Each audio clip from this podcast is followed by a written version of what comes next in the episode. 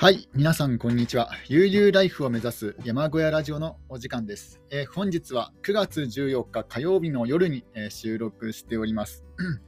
えー、今日はですね、あの火曜日なんですけども、え昨日、え食料訓練の方はお休みだったので、え結局ですね、5連休明けの、え久しぶりの訓練ということだったんですが、やっぱりですね、え非常に疲れて、え帰ってきました。今だいぶ、えグロッキー状態ですね。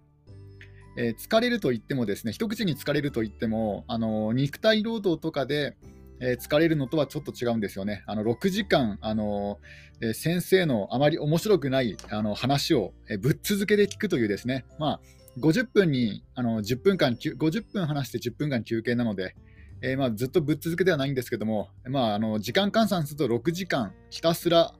えあまり面白くない話を聞き続けるというですねあのそういった苦行を、えー、してきました。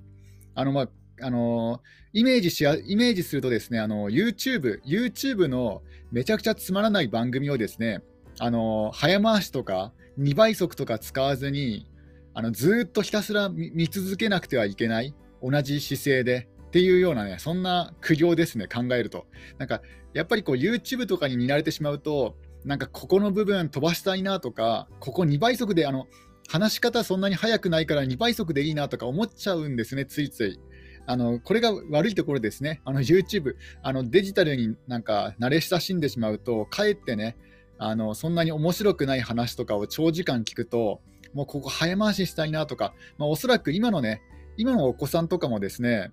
おそらくあの小学生とかで、えー、校長先生の話とかを、えー、聞かなくちゃいけない場面とかで、あこの校長の話飛ばしたいなとか、もう2倍速とか3倍速でいいやとか、なんかね、また同じ話繰り返したよとか、なんか、そういう風になってるんじゃないかなと、もうおとなしく先生のね、校長先生の話を聞いていないで、ね、もうなんか、早回ししたいなとか思っちゃうんじゃないかなと、えー、つくづく思います。えー、プラス、それプラスですね、6時間のつまらない話をね、長時間ひたすら聞かなくちゃいけないというのと、えー、プラス合わせて、え、自分の場合3時間の、え運転時間があるんですよね。あのなんせ山のふもとに住んでますので、あのそこからですね、えー、朝出発して、えー、ね、であの帰ってくるのも、えー、ちょっと遅くなってしまう、まあ、遅くなるといってもそんなに遅くはならないんですけども、いやこの毎日3時間のあのこのドライブから早く解放されたいんですね。もうあの残りの日数も、え少なくなっているので、やっぱりあの人と話すと、えなんかね、あのもう残り残り日数が少ないと寂しそうな風に言う方が多いですけども、自分の場合は、いやー、これ早く解放されたい、解放されたいってその一心ですね。もうあの、毎日3時間、えっ、ー、と、毎日3時間のこ、えー、なんだろう、通勤、通勤じゃないですね、あの通所。これは非常にですね、苦しいです。でも、あのー、その一方でですね、えー、なんか軽トラックの運送会社の人で、えー、なんだっけな、8年間で50万キロっていう方がいまして、なんかたまたま、たまたまの軽トラ情報を検索していたらで、なんか出てきたんですよね。あの三菱のミニキャブという、なんかそこまで高速走行にあの適したけあの、軽トラにもいろんな種類があるんですけども、あの軽トラの中でも、まあ、こういうと、ね、角が立ってしまいますけども、軽トラの中でもおそらく人気がほとんどない、一番ないと言っても過言ではない、まあ、1番か2番目ぐらいに人気がないですね、ミニキャブトラックというのが、まあ、今はもう発売されていないんですけども、あるんですけども、ミニキャブトラック、えそれで50万キロ、あの普通、一般であれば、あの赤棒トラック、あの引っ越しの赤棒とかで使われているサンバートラックなんかが、まあ、よく使われるんですよね、あの高速走行では。あのちゃんとスーパーターボも、えー、ついあスーパーチャージャー、ターボもついてますし、えー、なんか高速走行に慣れあの向いている、農道にも向いているし、あの普通の一般道にも向いている車なんですが、あのミニキャブトラックはそこまででもないんじゃないかなと、あの農道はそんなになんかむ、うん、なんか向いてないのかもしれないですね、あまり使っている人は、えー、いないと思います。まあ、そのですね、あのミニキャブトラックで、えー、50万キロ走行ですよ、8年間で50万キロ走行ということは、あの普通に考えて、えっ、と、5、えー、なんだ？5、8、10、1年間で5万キロ ?5 万キロ以上ですよね。1年間で5万キロ以上ですよ。あの自分が、あのー、半年間、えー、食料訓練に通っていて、で、半年で1万キロ走って、もうこれはもうしんどいなと思っていたんですけども、やっぱりプロの運送会社の人は桁が違いますよね。だってしかも軽トラですよ。あのリクライニングとかできないあの硬い、あまあ、ひょっとしたらもしかしたらシートぐらいは変えてるかもしれないですけども、まあ、それにしてもあんまね、あのシート変えたところでリクライニングできないし、あの軽トラックですので、それで50万キロですよ、あのー、8年間で。いや、びっくりしましたね、そのその記事を見て。あやっぱりプロのプロの運送ドライバーというのは、ここまですごいのかと。あ半年間で1万キロでなんかね、すごいなんか自分すごい達成感、達成感というか、まあ、自分すごい頑張ったなとかね思、ったんですけども、いや、まだまだですね。しかも軽トラックでですからね。いやちょっと、えー、まあでも、あの腰の強さってなんか人に人よ人によってそれぞれあるのかもしれないですね。あのなんだろう、長距離ドライバーに向いている人とか向いていない人とかで。自分は多分ね、すぐダメになる、あの腰痛ですぐダメになっちゃうタイプなんじゃないかなと思います。もう、えー、今今でも結構来てますからね。まあ、それプラス、まあ、ずっと椅子に座っている訓練っていうのもあるかもしれないですけども、まあ、それによってももうかなり今日一日行っただけでもうなんかももう体調悪いですね。いやあと水曜、木曜、金曜とあと3日間行かなくちゃいけないんですけどもいや果たして3日間行けるかなとでもこれ以上休めないんですよね。これ以上もうもうなんか日数的にだいぶやばいですのでもう今まで体調不良でね、休ませてもらったことが何度もありますので、もうこれ以上休むとちょっとダメなんですよ。もう休めないんですよ。休んでも半日ぐらい。半日休んでギリギリギリ日数が足りるかぐらいですので、もうこ、まあ、半日はね、あのもう意味ないですので、あのね、わざわざ3時間かけて食料訓練に行って、で半日だけ出るっていうのも、なんかちょっとね、微妙ですので、だったら無理して、残り半日過ごす、過ごした方がいいんじゃないかなと思います。まあ、でもですね、もう今週、来週で、えー、食料訓練終わりますので、まあ、ね、あとあとはもう皆勤賞を目指して、皆勤賞というかね、あの1日も休まずに通い通したいなと。え思っております。もうあの数える数えるしか数える数しか数えられる数しか残ってませんので、えなんとか、え頑張っていきたいと思います。そしてその後すぐにえ、食料訓練終わったらすぐにですね、あのハローワークの方に行かなくちゃいけないという、そういったことも待ってますので、まあ、えー、頑張りたいと思います。まだまだ油断はできません。で、えーと、今日はですね、何のお話をしようかと言いますと、えー、タイニーハウス、まあ、小屋暮らしですね。タイニーハウスで、えー、稼ごうとするのであれば、やっぱり、えー、スモールビジネスがいいんじゃないかと、えいう、えー、まあ、独断と偏見の意見なんですけども、うんあのー、すおそらく、あのー、ね、あんまりこうね、あのまあ、あんまり稼ぎたいって思ってる人も少ないと思うんですよね、そのタイニーハウスに住む住む人というのは。でも、で、まあ、それもあるし、なおかつ、あのあまり、あの稼げないタイニーハウスに住んでいて、なおかつそこでビジネスを起こしたとしても、まあ、対して、もともと、もともとそんなにね、あの大きく稼げるような、えー、そういった環境とか、まあ、そういったですね、うん、それは難しいんじゃないかなと思います。タイニーハウスビジネスというのは。で、それはなんでそう思ったのかというとですね、まず、あの、まあ、山間部に住んでるっていうのがまず一つありますよね。えー、人が少ない。まあ、人あの昔から、えー稼ぐとあの人が集まるところにお金も集まるって言われてますけども、まあ、今は、えー、ね、パソコンとか、えー、いろいろスマホとかで、あのインターネット上で人を集めることもできると思うんですけども、ただ、それを含めても、あ、ちょっとドリンクを飲みますね。それを含めても、あの2021年現在、やっぱり、あのー、稼ぐのな稼ぐのであれば、えーね、東京とか地方都市なんじゃないかなという考えは、えー、今のところ自分の中では変わってないですね。うんえー、なので、今現在自分が山のふもとに、え、住んでまして、であのキャンプ場を、まあ、これからですね、サバゲキャンプ場を経営しようと思っているんですけども、まあ、はっきり言って、これ大きく稼ぐのは、えー、難しいなというふうにもう思いました。えー、もうね、何度もこう頭の中でシミュレーションするんですけども、まあ、シミュレーションといっても、まあ、もう半分妄想、半分空想なんですけども、うん、やっぱりどういうパターンでも大きく稼ぐのは難しいなと。えー、だからあの、ね、投資とか、えー、融資とかを受けたところで、そんなにあのそれに見合うリターンは出せないなと、えー、思いました。あのまあ、今、クラウドファンディングをやっていまして、今現在1万人の、まあ1、1, 万人じゃないや、1万人はすごいな。1万人の、ね、人がいたらすごいんですけども、1万 ,1 万1000円の、えーね、資金が、えー、支援金が集まっておりまして、えー、もう残り、えー、50日を切って48日ぐらいですかね。えー、なので、まあ、まだあの1ヶ月以上、1ヶ月半あるんですけども、まあ、でも、そこまでね、集まらないんじゃないかなとはもうね、思ってはおります。で、なんで突然ですね、急にこんな、あのー、ね、投資とか融資とか稼げないとか、そういう話をね、しだしたかというとですね、あのー、あ、いや、やめ やめとこう、やめとこうや。やめなくてもいいんですけども、まあ、あの、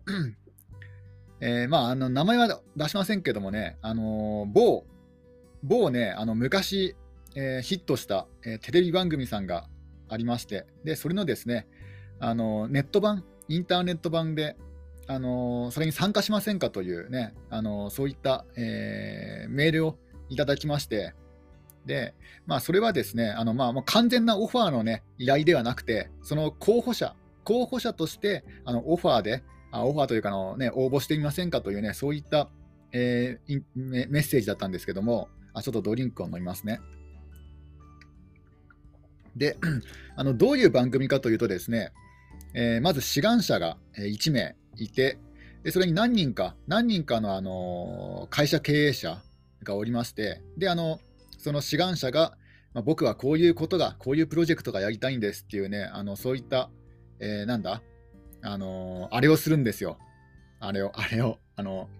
ななんでこんな肝心な名前が出てこないんですかね。あれですよ、あのプレプレゼン、プレゼンをするんですよ。プレゼンをして、で、あのだったら、で、そのね、何人かいる社長さんがいて、で、あ君のプロジェクト面白そうだなとか言って、だったら僕がね、あの100万円出しますよとか、500万円出しますよとか、まあ、そういったね、あの番組の、まあ、インターネットバージョンなんですけども、まあ、それであのちょっと思ったんですよね。あで、なんかあの、よくよくあの最初最初はですねあのあの個人情報とか結構出す出すんだろうなと思って、ちょっとですね最初はあまりこう、ね、あの考えてなかったんですけども、それのあのインターネットバージョンのあのインターネットの YouTube 動画を、え、見てみますと、さすがに皆さん顔出しはしていますけども、あの本名は出していない方もいるんですよね。あのペンネームというか、あの本名ではない人もいるんですよ。あそっか、本名じゃなかったらだいぶね、あのちょっとあの肩の、えーとね、あまりこうあの緊張しなくてもいいんじゃないかなと思いました。あのちょっとハードルがですね下がって。で、あのちょっとそのいくつかその番組を見てみたんですね、その YouTube 動画を。まあでまあ、人によっては結構厳しい、ね、ことを、ね、言われてる方もいますけども、ただ、あのその社長さん、あの問いただしている方の社長さんの意見はね、決してね、間違ってはいないなというのはね、思いましたね。あのちょっとね、あのえー、考えの甘い志願者に、ちょっとなんだろう、あの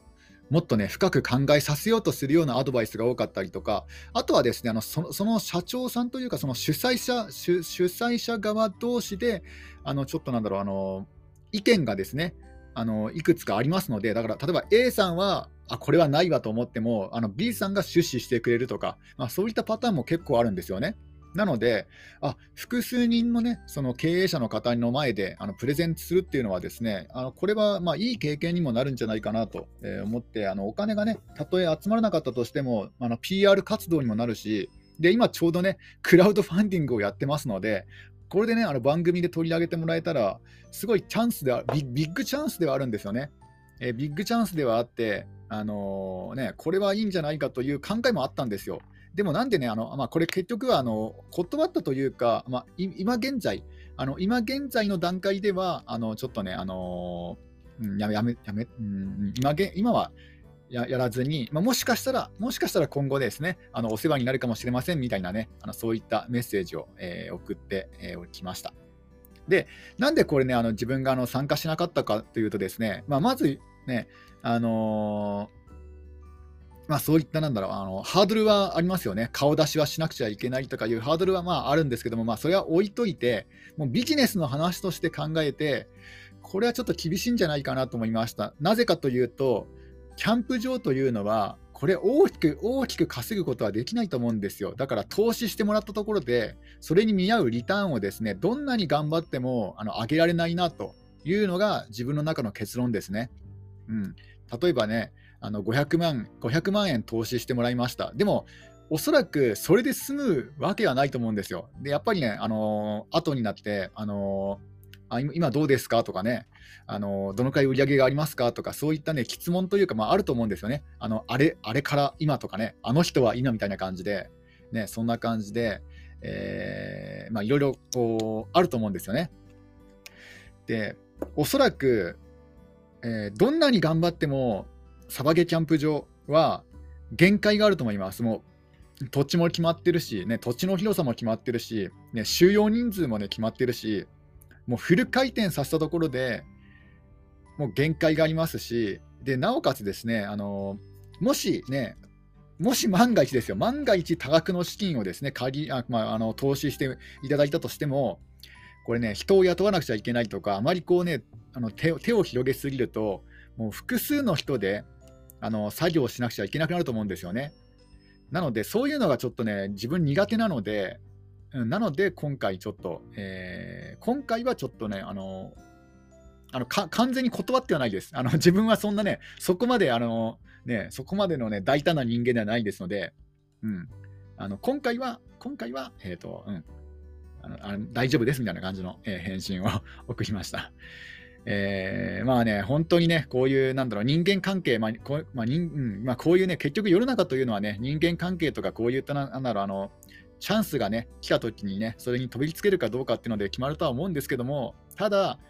えー、自分のサバゲキャンプ場プロジェクトは、もう限界点が決まってますので、稼げる、稼げるね、限界点が決まっていて、なおかつ、あのー、大きく稼げるプロジェクトはないですので、うん、これはあの他の経営者の方、そのね、そのプレゼン自分のプレゼンテーションを見てくださる、見てうん、その審査員の方の時間がもったいないなと思って決断決断して、えーとやうん、やめておくことにしました。まあ、とはいえね、まだね、あのそれに応募しただけで、応募してあのすぐね、あのー、収録されるってわけではなくて、まあ、それぞれ審査はあるんですけども、うん、まあ、そういう話があったという、えことです。で、それで改めて、え自分でも思ったんですよ。こうあこのプロジェクトって一体リターンね、どのくらい出るのかなとかね、そういったビジネスの観点で、えかんそのビジネスというかの、投資を、投資してもらった、ね、側のあの起業家の立場で考えると、それに見合うリターンは出せないので、やめた方がいいなと思いましたね。あのよく、えー、ね、株えー、株式会社にしない会社ってあるじゃないですか。あの儲かってるけども、ね、上場しない会社。それはなぜかというと、舵取りがね、自分で好きなようにできないからなんですよね。あのもう家族経営とか、あるいはね、一人経営で、でじね、儲かってるけども、ね、あの株主にしてあの、うんと株式会社にしてしまうと、あの株主の人の意見とかもですね、あの聞かなくちゃいけなくなるんですよ。そういう手稼足かせ、そういうね、条件がついてしまいますので、これはちょっと厳しいなと。で、現にですね、あの過去のあの志願者の、方にも、方の方についてもですね、ちょっとね、あのインターネット上なんですけども、検索したんですよ。そうするとやっぱりあの条件付きというのが結構多いんですよね。あのお金は投資します、ただし条件付きです。あの例えば1ヶ月以内にこれをこのぐらいの売り上げを出してくださいとか、えー、そういう条件があるんですけども、でその条件を提示された場合、無理だと思うんですよ。あのサバゲキャンプ場はあのもう努力と努力の限界点が決まってますからね。うん、で逆に、あのキャンプ場というのは開拓すれば開拓するほどあのビギナーさん初心者の方は入ってきますけども開拓すれば開拓するほどあのクロートの方はね寄りつかなくなったりとかまあ、あとはあの自然環境的にもですねそんなに良くもないないですので、ほどほどのところで開拓をやめた方がいいと思うんですよね。だからもう限界が決まってるんですよ。うん、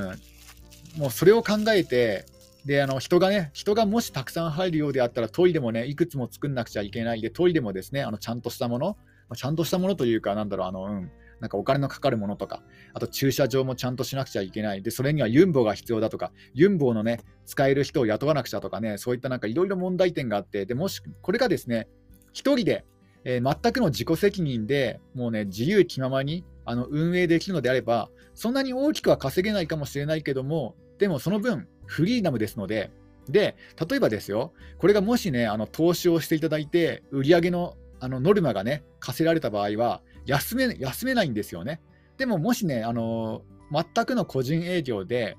えー、ね、あの個人でやるとすれば、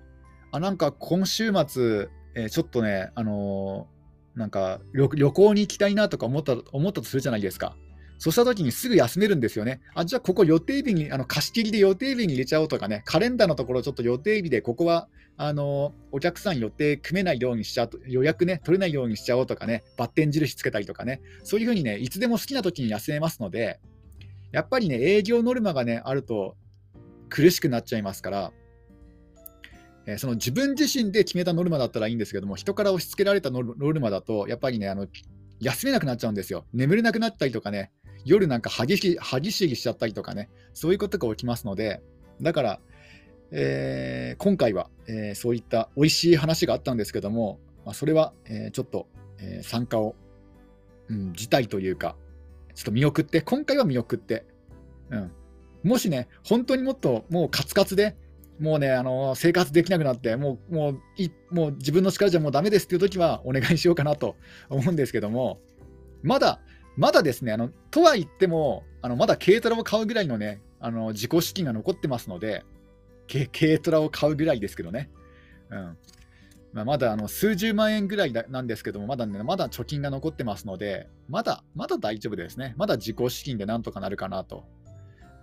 まあ、最悪、最悪どっかであのパートタイマーとして働いて、まあ、その自己資金を稼げばいいだけの話な話ですので、そんなにあの大きく開拓しようとは思ってないので、うん、なので、えー、多分、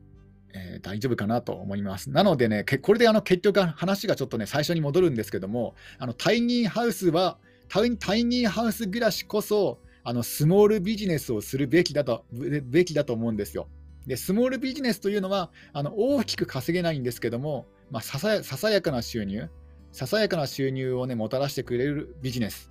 ただ、あのそれの利点は、え、自分の好きなように舵を取れるってことなんですよね。だから、もう精神的なストレスはフリーなんですよ。まあ、完全なフリーではないですけども、で、そういったなんかスモールなビジネスをいくつか持ってると、例えば3個ぐらい持ってると、もうそれだけであの生活できるぐらいの収入になると思うんですよね。なんか自分としてはそういう生き方の方がいいかなと思うんですよ。あのー、ね、なんかノルマが決まっていて、でね、お金のね、投資、投資してもらったから、そのリターンのために、ね、あの休む間もなく働か働こうとかね、えー、そういうのが好きな人はいるかもしれないですけど、そのね、関わってくれる人数が多く、あの、船頭を多くして、船山を登るっていうことわことわざがあるじゃないですか。なんかまさにそんな感じになっちゃいそうな気がするんですよね。あの、やっぱ、どう考えても、だって、あの、経営者って、まあ、正直、我が強い人が多いし、我が強くなければなれないじゃないですか、経営者って。なので、絶対何か言ってくると思うんですよ。あの投資を、ね、してもらったら、ここはね、こういうふうにするべきだよとかね、ねそれはその相手の方はね、良かれと思ってしてくださると思うんですけども、えー、ただ、我が強いですので、その通りにしないと、やっぱりね、あの人間だから気分を害すると思うんですよね。で、人間関係がこじれてしまったりとか、なんかあいつは恩知らずだとかね、陰で言われたりとかするリスクはあると思うんですよね。特にね、あのこういった小屋暮らしとかされてる方はじあの、ね、誤解されやすい性格の人が多いですので、自分もそうなんですよね。なので、そうね、陰でね、あのそういうふうになんかマイナスな評価がつけられてしまっても困るので、うん、なので、やっぱりね、えっ、ー、と、船頭は自分一人でいいかなと。たとえね、たとえ、あの、ね、あの、なんだろう、もう遭難しようとしても、海難、海難、海でね、遭難しようとしても、山、山を登ることはないですので、うん。せめて最低でも海に、海にね、乗り出すことはできますので、あの自分がもし船頭であれば、うん、これが船頭を多くして山を登る状況になるよりはいいかなと、えー、思っております。で、えー、まあ、そんな感じでですね、やっぱりスモールビジネスですよ、今の時代。今今の時代というか、今の時代の小屋暮らしは、もうスモールビジネスの方がいいんじゃないかなと思ってます。もう大きくね、えー、稼ぐのではなくて、例えばね、あの100万とかね、月100万とかは考えずに、うんまあ、まずは、えー、自分がなんとか生計を生活できるぐらいの金額を目指して、例えば月 ,10 月5万円ですね。月5万円であれば、あのー、貯金はできないとしても、えー、まあ、まあ、生きて生きてはいけるかなと、えー、生存ラインですよね。えー、まず月5万円をこのスモールビジネスで稼いでいくっていうのをこれを目標にしたいと思います。えー、そんな感じでですね、まあ、そういうことがあったという、えー、お話でした。というかあの自分のあの知名度でも、自分のそんなにね、多くない知名度でもこういったオファー、オファーというか、こういった連絡が来るということは、おそらく他の有名なあの小屋暮らしの先輩の方たちは、もっと、ね、オファーとか案件とかね、そういうのが来てるんじゃないかなと思います。えー、うん、なので、あのもし興味のある方がいたら、ぜひあのタイニーハウス暮らし、山小屋暮らし、絶対ね、始めた方がいいと思います。あの自分ってあんまりこう情報発信してない方じゃないですか、ブログにしろ、YouTube にしろ。でも、自分そんな自分でもね、何件か来るってことは、もし本気でもうなんか顔出し OK とかね、もうブログ毎日更新しますとか、そういう人であったら、もう小屋暮らしだけであの食べていけるような気がしますね。これはもうあの煽ってるわけではなくて、なんか本気で取り組む覚悟があれば、絶対いけると思いますよ。うん、例えばあの、テレビに出る。で、テレビに出てその知名度を上げて、で、あのそこからなんか、まあ、オンラインサロンはちょっとね、ちょっとなんかね、あの軸が違ってますけども、なんかいろんなパターンが考えられるんじゃないかなと思ってます。うん、そこはもうなんかご自分でこうアイデアを働かせてなんかいろいろねあの、まあなんだろう、まあ、ビジネスとして、えー、築き上げていくっていうのはいいと思いますね。あの今であればね結構珍しいですのでやっぱり人間なんか数が少ないものはあの数が少ないものは高いんですよね何でも。うん、なので数が少ない希少価値があるんですよ小屋暮らしというのは今現在でもタイニーハウス暮らしはあの希少価値がありますのでこれ、もし本気で、もうその、ね、プライバシーはもうね、いいやとかね、そのぐらいの覚悟覚悟があれば、さすがに炎上系 YouTuber みたいに、あれはちょっとやりすぎですけども、まあ、やりすぎだけど覚悟は持ってるのかもしれないですね、ひょっとしたら。だから、えー、そあそこまではいかないけども、もうあの自分のプライバシー切り売りしてもいいっていう、そういったね、覚悟があれば、これはもうね、あのー、絶対食べていけると思います。なので、もし今生活に困っていて、もうね、大変だっていう人は、あ今悩んでるっていう人は、もういっそのこと山小屋暮らしを始めてしまった方がいいんじゃないかなと思います。今ちょうどあのコロナ禍でこういうねポツンと一軒家的な生活っていうのはあのね結構需要があるんですよね。えー、なので自分は、自分としてはあの責任は持たないですけども、あのチャレンジする方を応援したいと思います。うん、ぜひ、ぜひあの、リスナーさんの山小屋暮らしが始まることを、えー、祈って、おります、それでは皆さん、今日も一日楽しんでいってください。終わり。